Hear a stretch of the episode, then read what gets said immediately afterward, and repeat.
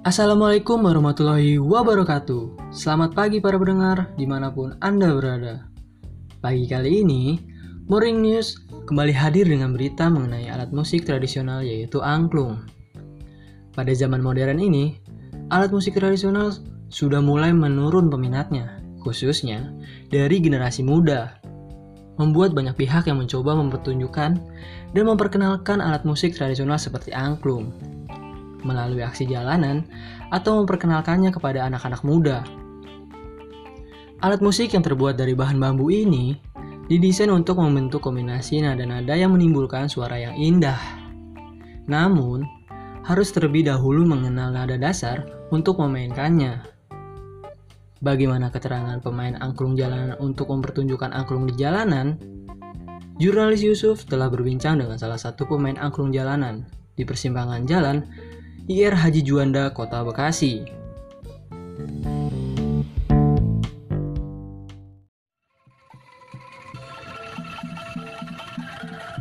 Dia adalah Iqbal, seorang pemuda berusia 27 tahun yang menjadi salah satu anggota grup Angklung Fatir.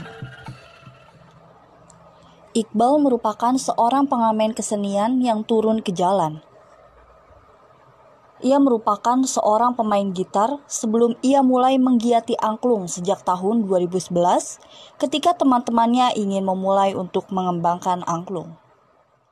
Itu awal mula kita tahun 2011 ya kalau nggak salah. 2011 kita udah mulai merintis ngejalanin angklung. 2011. Nah makin kemari kita sama semenjak anak-anak ya mau pada belajar lah istilah kata kita perkembangin yang namanya budidaya calung kayak gini kita perkembangin. Dirinya mengatakan tujuannya mempelajari angklung yaitu untuk mempertahankan kesenian daerah agar tidak punah dan berharap semua orang berminat untuk mempelajari alat musik angklung agar tetap bisa mempertahankan eksistensinya. Iqbal juga menginginkan semua orang bisa kompak dalam mempelajari angklung agar kesenian ini bisa dipertahankan. Ya motivasinya ya kita cuma satu sih buat apa? Jangan istilah kata kita punya kesenian buat apa gitu. Istilah kata kan masih istilah kata kita masih bisa belajar kita kita belajarin. Masa ya suatu saat calung itu hilang kan tidak nggak mungkin. Pada awalnya ia hanya sekedar iseng-iseng sampai akhirnya ia serius untuk mempelajari alat musik angklung. Dalam mempelajari satu lagu, ia membutuhkan waktu selama satu bulan saat baru mempelajari angklung, karena harus mempelajari nada dan tempo. Ya awal mulanya awal awalnya sih iseng-iseng aja. Kita belajar ah pelan-pelan masa ya kita nggak bisa pelan-pelan kita belajar ya alhamdulillah sampai sekarang kita masih ini masih berjalan lancar-lancar aja sih Sayangnya, semenjak adanya pandemi COVID-19 ini membuat pendapatan Iqbal dan teman-temannya menurun. Sedangkan setiap pendapatan harus dibagi rata dengan semua anggota grup. Ditambah adanya program PPKM yang membuat banyak jalan ditutup membuat Iqbal dan teman-temannya mengalami kesulitan. Sebelumnya, grup Angklung Al-Fatir ini sering mendapat banyak tawaran untuk tampil di berbagai acara seperti ulang tahun, pernikahan, grand opening, dan yang lain-lainnya. Tetapi semenjak adanya pandemi COVID-19 ini membuat mereka mendapatkan sedikit tawaran. Ya gimana ya, kalau dibilang pendapatan kalau makin kemari ya semenjakan ini ya kita makin parah, makin menurun parah. Berarti ada ada pengaruh juga nih buat pengaruh, ya? pengaruh. Soalnya istilah kata udah awalnya kan di lockdown awal pertama kita istilah kata masih mendingan lah. Sekarang kan ppkm kayak gini semua jalan ditutup, semua apa apa ditutup. Ya kayak kita kan setelah kata usahanya di jalan. Mau kayak gimana? Kan gitu. Walaupun begitu, Iqbal berharap alat musik angklung ini akan tetap ada dan eksis, serta tidak punah karena angklung merupakan salah satu kesenian yang merupakan warisan budaya dari turun-menurun. Ya, lah. kalau bisa sih jangan seperti ini ya, istilah kata gimana ya? kemarin kemari istilah kata kan ini kan kesenian gitu ya. Jangan sampai istilah kata kita masa iya kita hilangin kesenian ini kan nggak mungkin kan gitu. Ini kan istilah kata warisan dari turun menurun kan gitu. Kalau bisa sih jangan sampai kita menghilangkan. Selain itu, seorang mahasiswa bernama Solihin memutuskan untuk menjadi pengajar freelance angklung untuk teman-temannya yang berminat mempelajari angklung dengan tujuan memperkenalkan alat musik angklung kepada banyak orang karena saat ini sudah semakin sedikit yang memainkan alat musik ini. Uh, kalau profesi sebagai pengajar angklung sih ini ini sih bang kayak freelance aja gitu. Kalau ada teman-teman yang mau belajar angklung ya gue bisa juga bisa sih buat nyempetin waktu buat ngajarin teman-teman angklung gitu. Dirinya mengatakan ketika kecil ia sangat tertarik dengan suara yang muncul dari tumbuhan, salah satunya alat musik angklung yang terbuat dari bambu dan mulai mencoba untuk memahaminya. Motivasinya sih awalnya itu gara-gara uh, gue seneng aja gitu bang ketika gue masih kecil itu ada ada suara ada suara yang muncul dari unsur-unsur uh, tumbuhan gitu bang. Kan kalau angklung kan uh, dia itu uh, terbuat dari bambu. Nah ketika gue masih kecil itu gue coba buat uh, memahami nih apa sih alat musik alat musik yang dari uh, sejenis tumbuhan kayak gitu. Nah akhirnya uh, ketika udah besar kayak gini gue udah dewasa motivasi gue buat ngajarin angklung itu sebenarnya untuk memperkenalkan sih bang memperkenalkan angklung itu ke teman-teman terutama teman-teman yang sekarang itu sudah jarang banget mainin musik-musik etnik gitu bang Ketika mengajarkan teman-temannya, ia memulai pembelajaran dengan edukasi dalam bentuk teori, barulah kemudian memperkenalkan angklung, mulai dari angklung tradisional sampai modern. Kalau kalau tahapan dari gua sendiri sih bang, sebenarnya gua itu memulai itu dengan cara uh, mengedukasi dulu sih bang. Uh, angklung itu apa gitu? Angklung ini uh, angklung ini alat musik dari uh, asal mana gitu? Asal dari Jawa Barat dan angklung itu sekarang uh, dulu itu dipakai sebagai apa jadi mulai dari edukasi nah baru nanti setelah, setelah dari uh, mengedukasi teman-teman yang mau berminat untuk main angklung kita perkenalkan nih angklung-angklung secara uh, tradisional dulu nanti baru ke angklung-angklung secara uh, modern gitu saat mengajar, ia mengalami beberapa kesulitan seperti mengajarkan nada dan tempo, serta bagaimana cara membunyikan alat musik angklung yang membutuhkan kesabaran lebih tinggi ketika mengajar.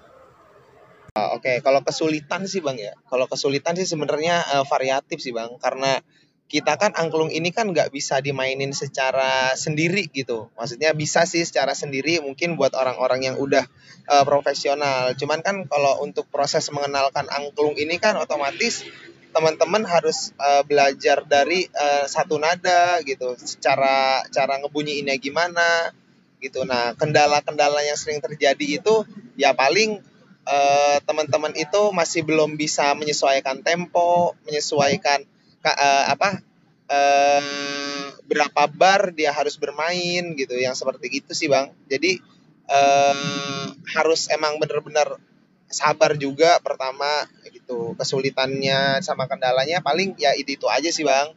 Karena nggak semua memahami tentang nada dan tempo juga sih bang. Solihin bercerita Waktu yang dibutuhkan muridnya dalam mempelajari angklung dari awal hingga bisa memahami tidak dinilai dari umur. Ketika mereka sudah memiliki basic dalam memainkan alat musik dan mengenal nada, mereka akan lebih cepat dalam mempelajari angklung. Uh, Oke, okay. kalau misalnya berapa lama sih tergantung sih bang, tergantung dari uh, anak ini anak dari mana dulu? Maksudnya bukan anak ini umur berapa? Kalau misalnya anaknya ini dari SD biasanya itu butuh kesabaran khusus nih buat ngajarin angklung dan mengedukasi tentang apa ini angklung. Cuman kalau misalnya udah mempunyai basic lah basic musik atau basic nada musik uh, apa basic basic uh, tempo dia akan sedikit lebih cepat. Untuk mengajak anak muda dalam melestarikan angklung, menurutnya bisa dengan cara memadukan alat musik tradisional dengan alat musik modern, hingga bisa menjadi musik kontemporer yang kemungkinan bisa lebih diterima oleh banyak masyarakat. Sebenarnya uh, kalau misalnya cara ngajak sih macem-macem sih bang, variatif lah kalau kata gue. Uh, dan banyak juga cara ngajak anak-anak muda. Cuman kalau menurut versi gue nih gitu kan ya, cara ngajak anak-anak muda untuk meneruskan untuk uh, melestarikan alat musik itu dengan lebih banyak memadukan gitu, memadukan alat-alat musik uh, tradisional dengan alat-alat musik modern sampai masuk ke ranah musik kontemporer. Jadi kayak misalnya kita sering lihat pemain-pemain angklung di jalan gitu. Sebenarnya kalau misalnya kita uh, lihat cara main angklung yang benar itu sebenarnya bukan bukan dengan dengan apa dengan nada yang seperti itu tapi ada nada-nada kromatik gitu maksudnya nada-nada emang yang uh, khusus untuk Sunda ada beberapa not yang hilang gitu ya dengan dengan cara dengan ajakan ini gitu dengan cara mengkolaborasikan musik etnik dengan musik uh, modern uh, harapannya sih teman-teman terutama anak muda itu bisa tahu tentang angklung, bisa mau uh, meneruskan untuk melestarikan angklung kayak gitu bang. Apalagi di zaman sekarang itu semuanya itu hampir lebih banyak itu alat musik itu uh, sifatnya itu um, MIDI gitu. Jadi semuanya itu bisa kita bikin satu musik dengan cara uh, satu komputer gitu. Tapi uh, kalau angklung ini kan kita harus mem, uh, harus memiliki beberapa tim gitu yang nah maksudnya uh, dari beberapa tim ini gitu atau beberapa uh, apa sih namanya uh, beberapa tim ini bisa bisa untuk berkolaborasi dengan mengonsepkan angklung itu dengan cara yang lebih bisa diterima oleh masyarakat gitu. Solihin menjelaskan, saat ini anak muda lebih banyak yang ingin mengetahui alat musik tradisional tanpa mempelajari dan melestarikan alat musik tradisional. Nah, kalau minat sih Bang ya, kan kita bicaranya itu kan ada perbedaan antara, antara ada orang yang cuma pengen tahu sama yang uh, yang mau mempelajari. Kalau yang pengen tahu ya sebenarnya banyak sih Bang. Kalau misalnya pengen tahu angklung itu apa, calung itu apa, karinding itu apa. Tapi untuk uh, uh, belajar, untuk mau belajar, mau meneruskan atau bahkan untuk melestarikan itu ya itu uh, minus banget sih bang gitu uh, jarang sih bang kelihatan uh, anak muda bermain angklung dengan dengan konsep-konsep yang lebih luar biasa gitu bang. Ya karena ya itu karena kita sekarang sedang ada di masa uh, pe, apa sih ya peperangan lah peperangan budaya. Kalau menurut gue sih antara budaya barat dengan budaya lokal kayak gitu bang. Pengajar angklung itu berharap alat musik angklung akan tetap lestari dan menjadi warisan untuk masa depan. Karena angklung merupakan salah satu identitas budaya Indonesia. Jadi kalau misalnya harapan sih pengennya tuh angklung tetap akan terus lestari dan bisa terus dimainkan dan tetap tetap menjadi warisan untuk anak cucu cicit-cicit kita di kemudian hari. Karena angklung ini salah satu uh, identitas identitas kita juga gitu bang. Identitas budaya kita di Indonesia terutama gitu. Karena di Indonesia ini banyak banget alat musik banyak banget budaya tapi sayangnya itu uh, pemuda-pemuda orang-orang yang ada di sekitarnya itu kurang menyukai budaya-budaya yang kita punya dan lebih mencintai atau lebih menyukai budaya-budaya yang da datangnya dari luar gitu. Harapannya itu teman-teman bisa bisa uh, tetap untuk nggak apa-apa tahu aja nggak apa-apa atau tetap minat untuk mendalami itu nggak apa intinya jangan sampai uh, kata angklung ini sudah mulai asing di telinga kita semuanya gitu alat-alat musik etnik kayak gini gitu bang untuk memperkenalkan alat musik tradisional ini, apalagi di tengah peperangan budaya, membuat minat dari anak-anak muda terhadap angklung sangat minim. Namun ada beberapa banyak pihak yang terus mencoba mempertahankan eksistensi angklung agar tidak tergerus oleh zaman dan juga dari alat musik canggih lainnya.